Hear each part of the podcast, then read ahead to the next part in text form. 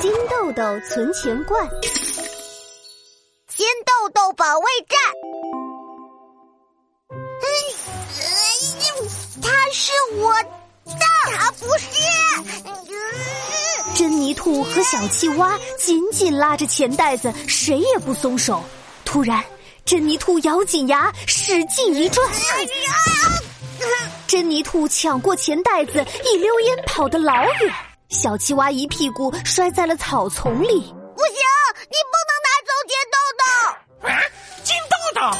东边的草丛里有个黑黑的脑袋钻了出来，它大翅一挥，马上往珍妮兔的方向飞去。珍妮兔揣着钱袋跑向大象商店，他心里就像有个小鼓，咚，咚，咚咚。小青蛙摔倒了，我要不要回去看看呢？嗯，可是，可是，哎，不管了，先买充气城堡。哎，等等！这时，一只黑色的胖火鸡从天而降。它一伸翅膀拦住了珍妮兔。哎，小兔子，你是不是捡到了一袋金豆豆？我啊！胖火鸡的眼睛闪过一道锐利的光，珍妮兔吓得扭头就跳进了旁边的草堆。胖火鸡马上往里伸脖子，哎，快还给我，那是我丢的！哎，别躲啊！快给我！喂，你是谁？不准伤害我朋友！啊是小青蛙，它气鼓鼓的从远处冲过来，拦在胖火鸡面前。啊，伤害？呃，不不，我没想伤害你们，我是在找我的钱。我丢了一大袋金豆豆，整整一百零一个金豆豆呢。这泥兔的两只耳朵还落在草外面，它咻的一下收了回来。啊，这些钱是火鸡先生丢的。那一百零一个金豆豆，是我做了三百零三个小鸡饼才赚到的。我每天都早起做饼，从不偷懒，干了整整半年才存下这么多金豆豆。现在钱丢了，我再也没有心情做美味的小鸡饼了。珍妮兔躲在草丛后面，偷偷打开钱袋。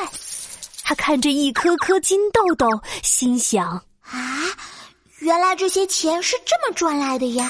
可我什么都没做，只是捡到了它。如果我拿走了，嗯……想到这里，珍妮兔悄悄对小青蛙说：“小青蛙，要是这袋金豆豆的主人找不到钱了，他是不是会很伤心呢？”当然了，别人肯定特别特别伤心。那我还是还给他吧。啊！天！珍妮兔刚想拿出钱袋，小青蛙赶紧拉住了他。等等，火鸡先生会不会骗我们呢？如果金豆豆不是他的，就糟了。我们再问问他。火鸡先生，你的钱袋是什么颜色的？白色。那是一个白色的布袋子。不对，不对，不对。珍妮兔，那个钱袋看起来是黄色的，不是他的。啊？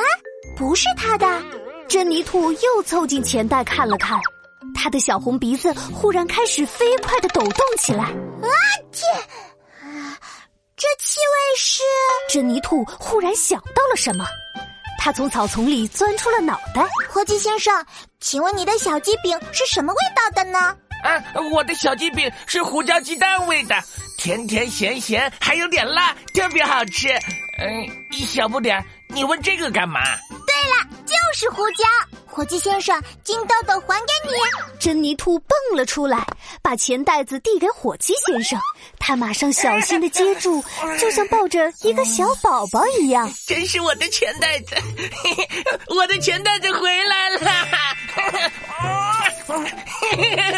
珍妮兔，你为什么给他？小青蛙还稀里糊涂的呢。珍妮兔揉揉鼻子，又打了个喷嚏。啊天啊！因为我一闻到胡椒粉就会打喷嚏。我闻到那些金豆豆上有胡椒粉，肯定是火鸡先生卖小鸡饼的时候沾到的。袋子上的颜色嘛，我猜他是丢在了草丛里，沾上了土才变黄了呀。嘿嘿，哎，还真是脏兮兮的。哎，不过金豆豆没事就行。对了，小不点们，我想送你们一人一颗金豆豆，表示我的感谢。火鸡先生拿出了两颗亮闪闪的金豆豆，小青蛙低着头抠着手指，珍妮兔的脸都红到了耳朵尖，他们俩都觉得很不好意思。其实我们只是刚好捡到了而已啊，火鸡先生，对不起，我我不应该拿走的。我没关系，没关系，你们最后还是把钱还给我了嘛。我看得出来，你们都是诚实又善良的小不点，对不对？嘿嘿，快拿着吧。这时，珍妮兔的小红鼻子 又抖起来了。啊天！快把金豆豆收好吧，不然你就变成喷嚏兔了。